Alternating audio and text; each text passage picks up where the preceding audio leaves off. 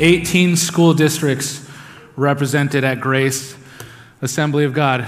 Uh, maybe more if, you know, she didn't miscount. Math is not my strong suit either, Jesus is. So let's pray. Let's invite him in uh, to this time and uh, Amen. Jesus, thank you so much for today, God. I pray, Father, that, Lord, you would receive all the glory continuously today in this room full of uh, people from many generations, Lord God. Uh, and so I pray, God, uh, may our hearts be ready to receive what you have already been ministering to my heart, Lord, as I prep for today. In Jesus' name, amen. Amen. Good morning. All right. We just had a whole lot of time to jump around Wake up. This is second service. You drank your coffee. You're probably jittering because you maybe drank a little too much. Good morning. Good morning. Amen. For those of you who don't know me, my name is Pablo Vargas. I have the privilege of serving here at Grace Assembly of God as the youth and family pastor, so I get to hang out with your teenagers, and I love teenagers. Uh, for those of you who may not, uh, that's why I'm here. I love teenagers, absolutely love them. Um, the title of my message today is Believe. We're going to be in Genesis chapter 15 this morning, uh, and so get there, but uh, keep your finger there. Uh, have it ready because we'll get there eventually. One of the things that I love and that I've noticed in my life is how amazing it is that as we get older, priorities change, goals change, and maybe even the vision of your life shifts. How many of you are not what you thought you wanted to be when you were a kid? I did not want to be a pastor, not because I, you know, hated pastors or for any reason whatsoever. I just, it was not an option in my uh, view when I was a kid. It wasn't anything on the forefront of my mind or something that I was seeking after. Uh, the Lord led me here. And uh, when I was a kid, I wanted to be a lot of things. I got to grow up in an era where action movies were amazing. Uh, and, and, more than more often than not, action movies uh, were uh, man. I can start saying back in my day. That is so strange. Wow. Anyway, all right, just realization. Uh, so uh, back in my day, action movies were a lot of military movies and all that stuff, and action heroes and all that stuff, and conquering and defeating the enemy and so I was like, oh, I want to be like a special forces, Navy SEAL, Army, Marine, whatever it is, add all the list of titles that I could possibly be. And then I wanted to be a football player. I wanted to be a baseball player. I wanted to be an MMA fighter. I wanted to be a lot of things when I was a kid. I'm a pastor today. Praise God. I have a picture of Judah on his first day of kindergarten, uh, if you could put that up. Judah is in kindergarten, super excited. He is thrilled. He is thriving. This kid, this kid who has so much energy, uh, we were anxious that he was going to be nervous about going to kindergarten, and he comes back regulated. Praise God. Amen? Come on. Amen.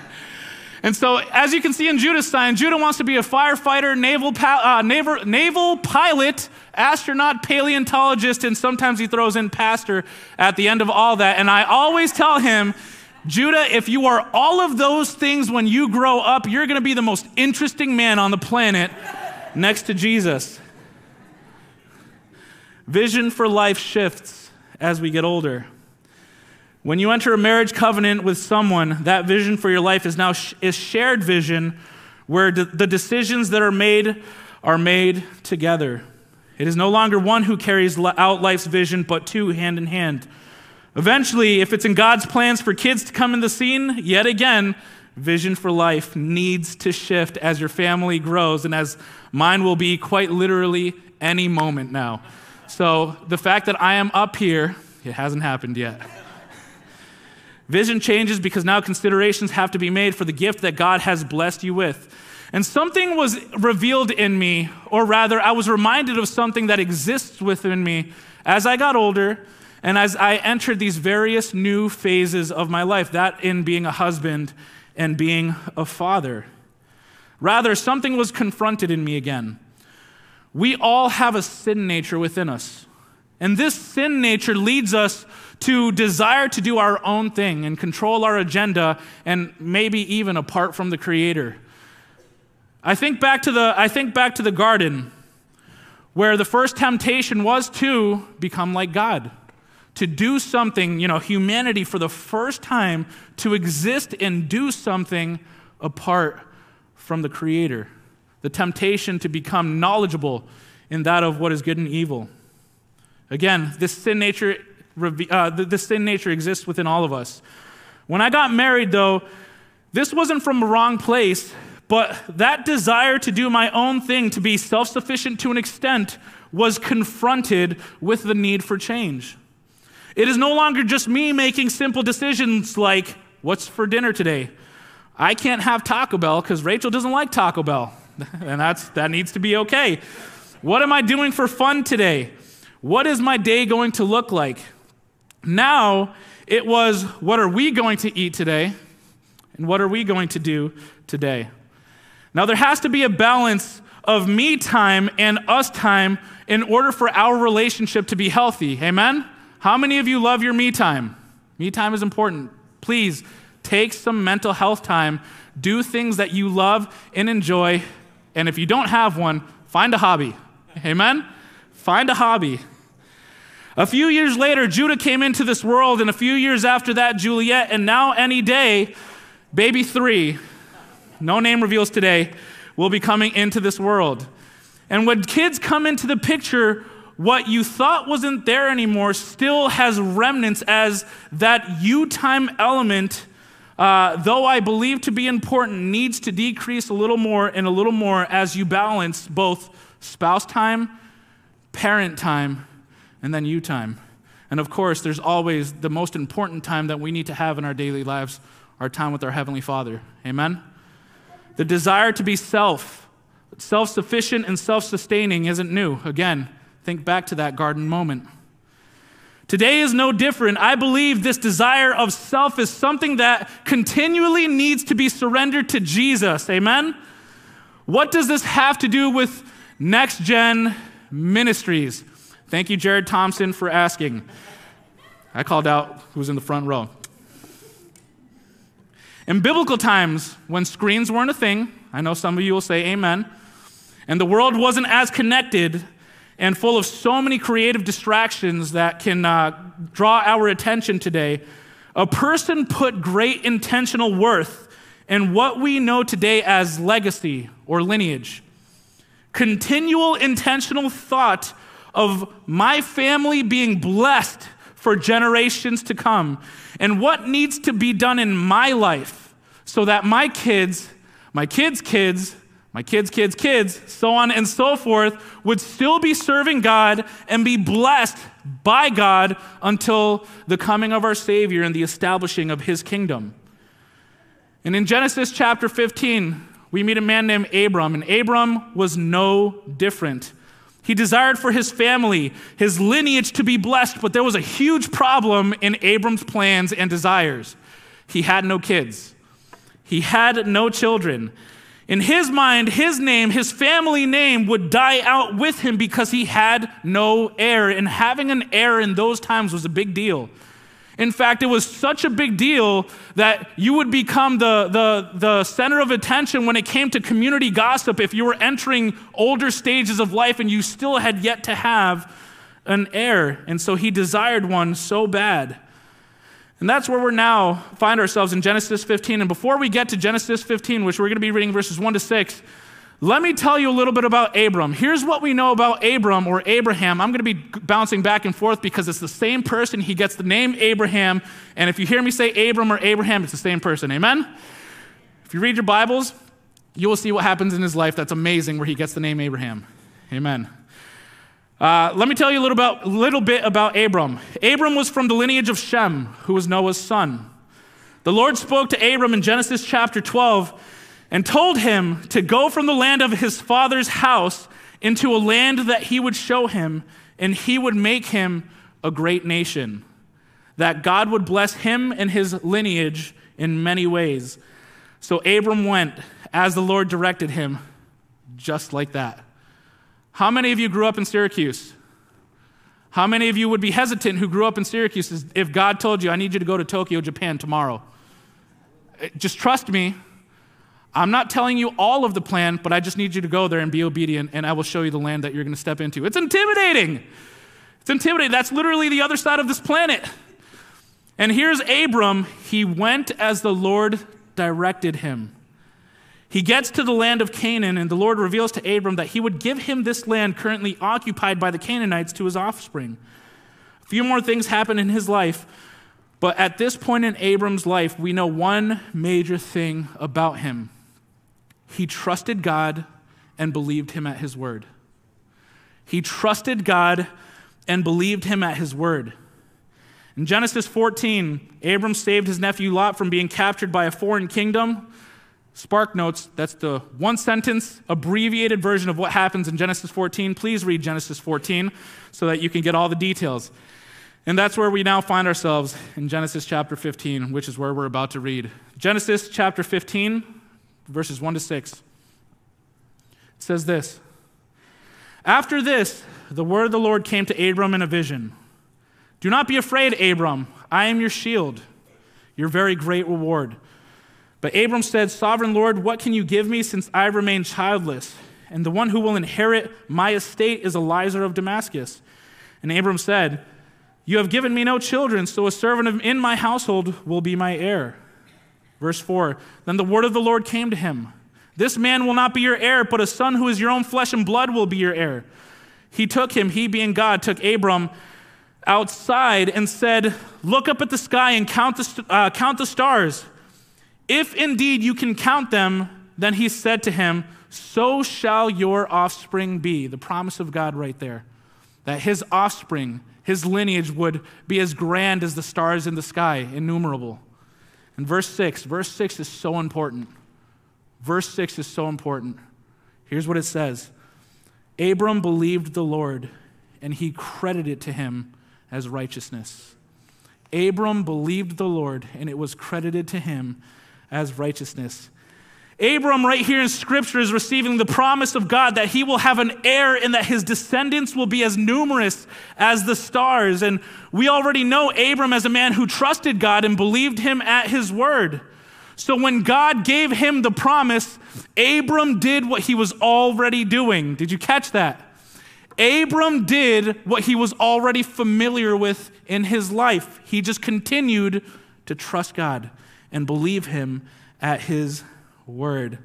So when God said this to Abram, Abram did just that. He believed him at, at his word, and that belief was accredited to him as righteousness, a righteousness through faith. Sounds familiar. That's where we stand today in the new covenant with Jesus as our Lord and Savior. We don't have a righteousness that is through works, through deeds, or anything we can do. It is a righteousness that comes from faith alone, belief alone in Jesus. Amen? If you're looking for a three point message this morning, with two subpoints to each point and some subpoints under those subpoints and getting all complicated and layered, it's not going to happen this morning. I have one point. For those who are simple minded like me, said amen. Oh, well, we got a lot of complex minds out here. Praise God. I only have one point for today, and it's the only point that we needed. It's this Your belief can be caught. Your belief can be caught.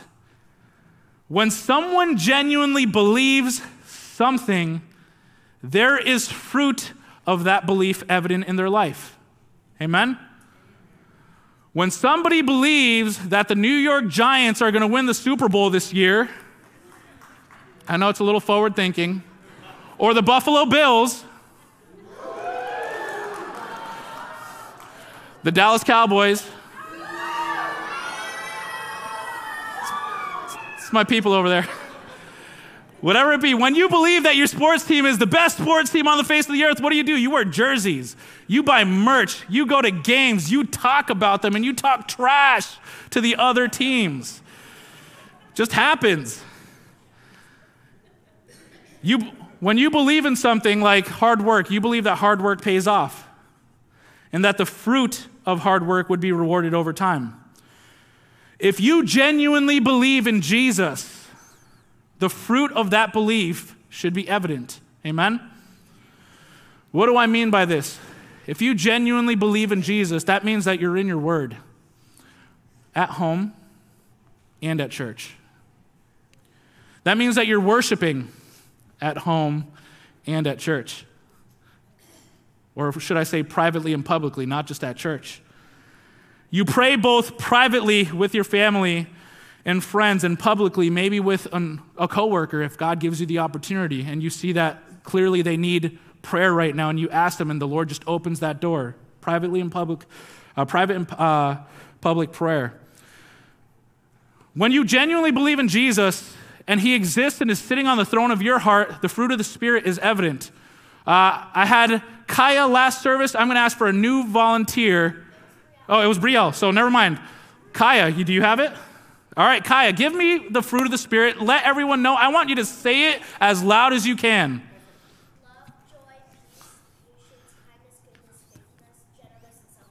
Amen. Can you give it up for Kaya? Love, joy, peace, patience, kindness, goodness, faithfulness, gentleness, and self control are all things that are evident in the life of somebody who has Jesus sitting on the throne of their heart and the Holy Spirit at work in their lives. When you genuinely believe in Jesus, you talk about him. When you genuinely believe in Jesus, you live for Jesus. When you genuinely believe in Jesus, you make Jesus the priority of your life. Now, here's where I need to talk about balance. Everyone say balance. Say priorities. Say Hakuna Matata. It's just an opportunity. It has nothing to do with anything. I just wanted to do that. When you genuinely believe in Jesus, Jesus needs to become your priority, and here's why. There's only one spot in your life, only one person that should be acknowledged as your everything, and that's Jesus. Sometimes we get it mixed up when we enter marital covenants and we begin idolizing our spouse. Or maybe when you have kids and, and you begin idolizing your kids and other relationships seem to be falling apart because there's, there's an imbalance in your life. Jesus should be the only one who is sitting on that throne of our everything. Amen? And when Jesus is your everything, you walk in obedience to him. And husbands, loving your wife as Christ loved the church.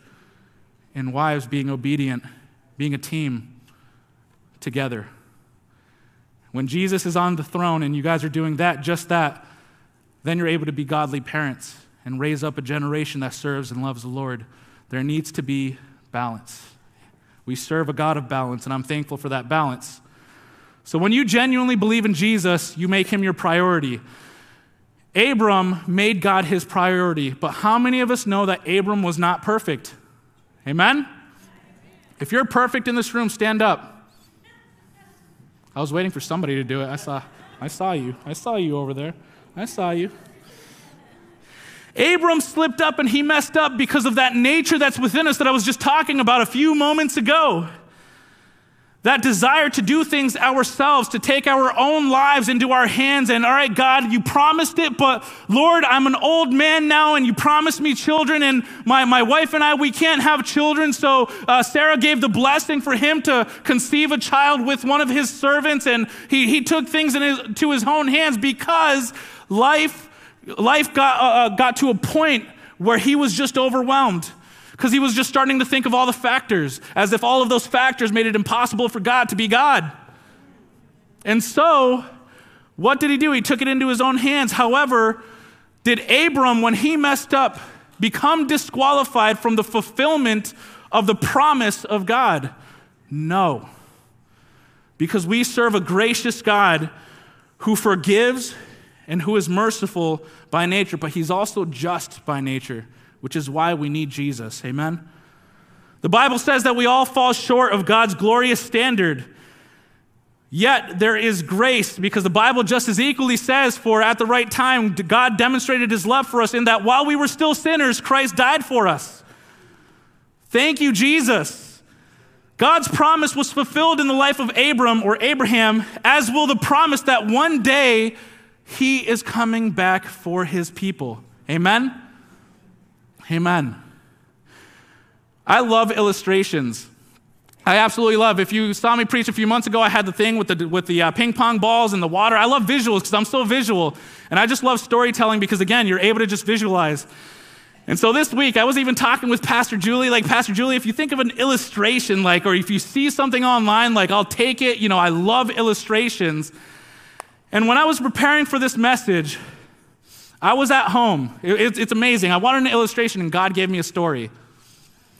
When I was at home preparing for this message, I was reading Genesis chapter 15, verses 1 to 6 out loud. And here's what my surrounding looked like I was at home, sitting on my table. Uh, Judah was at school. It's very new for me. He was at school, so the house was a little quiet. Rachel was at an appointment because, again, any day now, like, imagine she texts me, like, code word, I don't know, pumpkin bread. Book it. Sorry, guys. Pray, God will reveal to you the rest of the word. I was, I was reading Genesis chapter 15, verses 1 to 6 out loud. It was just me and Juliet. And so Juliet did what the lovely Juliet does. She is so awesome. She's a great sleeper. She can play quietly. Juliet, can you please help me clean this up? Okay, daddy. And does, oh my gosh, it's amazing. Thank you, Jesus. And so it's just me and Juliet hanging out. And so I'm reading Genesis 15, 1 to 6 out loud and from different translations. I'm reading really the whole chapter out loud. I'm wanting to just become familiar with it. And then Juliet begins talking with me. And uh, I'm going to say this in Juliet language. I wrote it down because it was cute. She says, Daddy, what you doing? And so I said, I'm reading the Bible. Why you read Bible? Cute, right?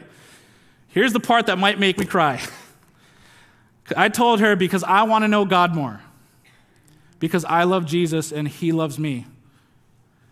And Juliet then replies, Mommy loves Jesus Judah loves Jesus, and daddy loves Jesus.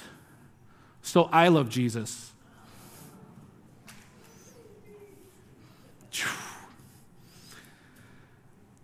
Whew, I wasn't ready for that one when that happened. I'm one of those guys who, like, I never cry.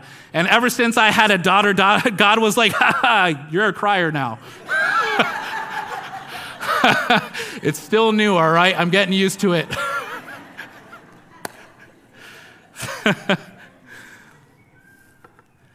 church, can I challenge you to make what we do at church an extension of what already is happening at home? If I could have the worship team come up. It shouldn't be the opposite. Sometimes we have it backwards, where we think to ourselves what we do at home is, is an extension of what happens at church. That's backwards thinking. I'm a firm believer that what we do when we gather today should be an extension of what happens every morning that you wake up with your kids and maybe you read the word or you worship or you know what? Everyone woke up late. We have time to huddle as a family and we're going to pray. We're going to give the day to god. I'm a firm believer that what happens here should be an extension of what's already going on at home. Because when your kids see your faith in action it can cause them to believe. It can cause them to ask questions like, Why do mommy and daddy love Jesus? When your kids see your faith in action, it can cause them to ask questions like, Why does grandma and grandpa love Jesus so much? Should I love Jesus? See, Rachel and I can no longer live our lives like we did before we got married because we have a family now. So we lay selfishness at the foot of the cross and I believe the greatest legacy that you can leave your kids is not material in any way, shape, or form. It's not monetary in any way, shape, or form.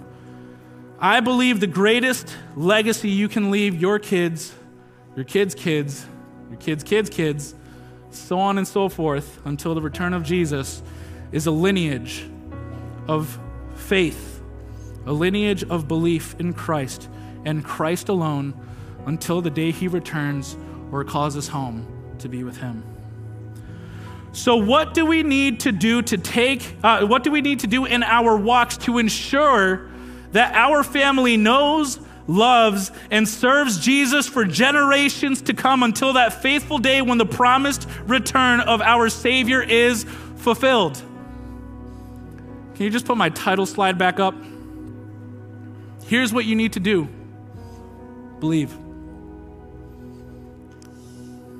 Believe. And believe well. Let your kids see your faith.